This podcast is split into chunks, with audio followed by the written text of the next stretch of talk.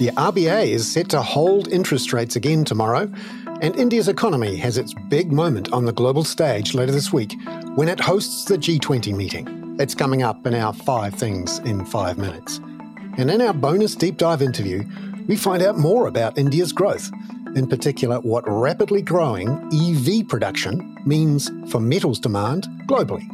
The switch, we think, which is starting to occur now, is really going to catapult India to be one of the biggest copper consumers in the world.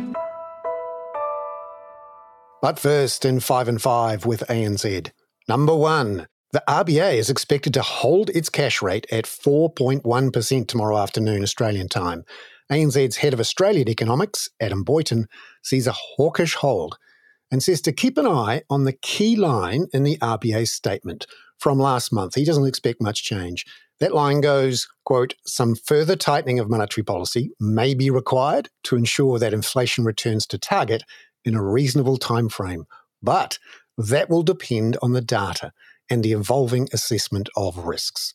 So that's what a hawkish hold looks like. We'll keep an eye out tomorrow afternoon.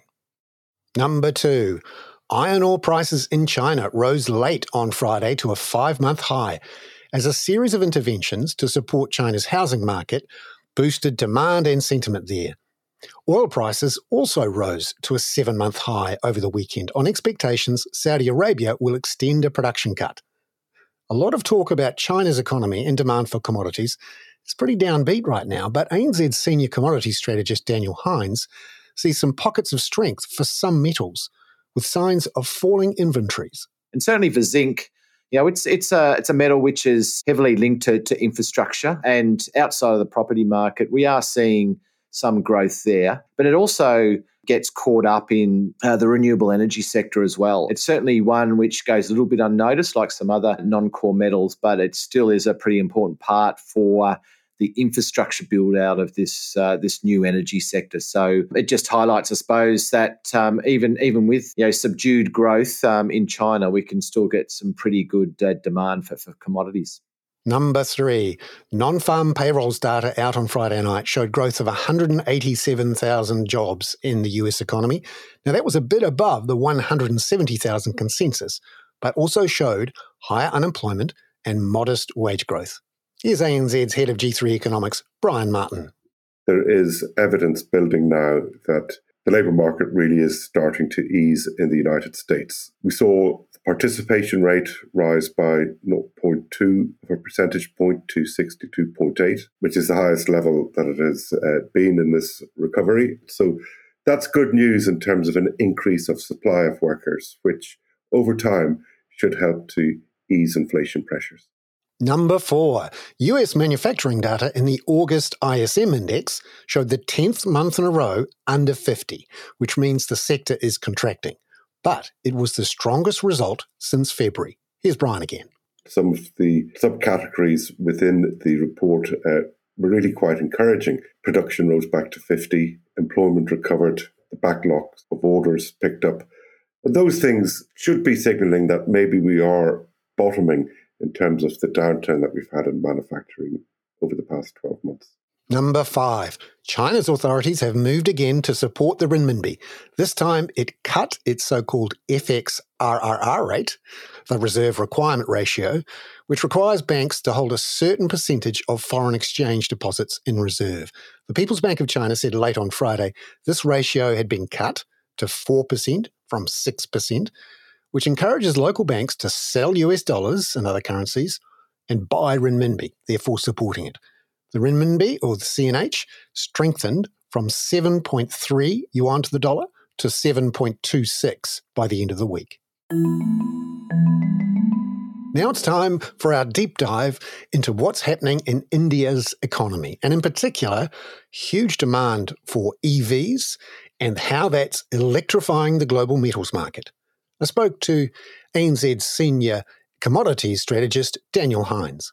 It is one of the world's biggest auto markets in the world, just behind the US and China, and essentially on par with Japan at the moment. But they're really pushing, like a lot of countries, for the EV market. Now, it has been relatively small and limited to sectors like the scooters in particular, but they're now really pushing hard you know, to reduce not only their demand on fossil fuels, but obviously their air quality as well, which is a big issue in China. Now, the switch, we think, which, you know, is starting to occur now, is really going to catapult India to be one of the biggest copper consumers in the world. You know, in fact, we forecast it will move into second position essentially over the next few years, which might surprise a lot of people. And there's potential upside if they hit their targets for electric vehicles, because the amount of copper that goes into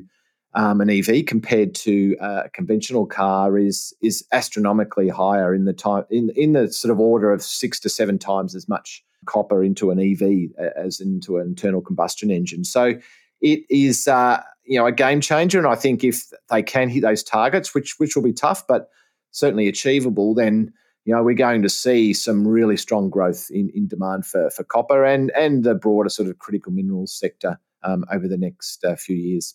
You've put together an amazing chart showing the copper intensity, the number of kilograms per vehicle for conventional cars, hybrid EVs, battery EVs, and battery electric buses.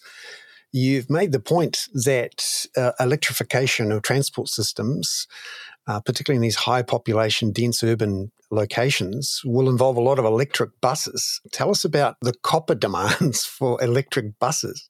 Yeah, and this is particularly important for India as well. You know, they do have obviously a difficult infrastructure set up, and it does lend itself more to putting buses on the road rather than expanding their rail network, for example. And so, you know, they're looking to really electrify their buses. They've just implemented a new policy to bring in essentially EV buses across their entire fleet. And the magnitude of demand for copper is astronomical. I mean, for a conventional car, as we were talking about before, about 9 kilograms in one of those. A battery EV car, about 80 kilograms, but an electric bus, 369 kilograms. So you could imagine, you know, the increase in demand you would see just from that if we do start to see a strong build out of the public fleet of electric buses. So you know that presents a challenge as well as an opportunity. You know, certainly the market, the copper market, has been struggling to really grow. So producers are really going to have to dig deep and find new world-class operations to really fuel this growth in demand. Daniel Hynes there. I'm Bernard Hickey. That was 5 and 5 with ANZ for Monday, September the 4th. Catch you tomorrow for a full preview of the RBA's decision.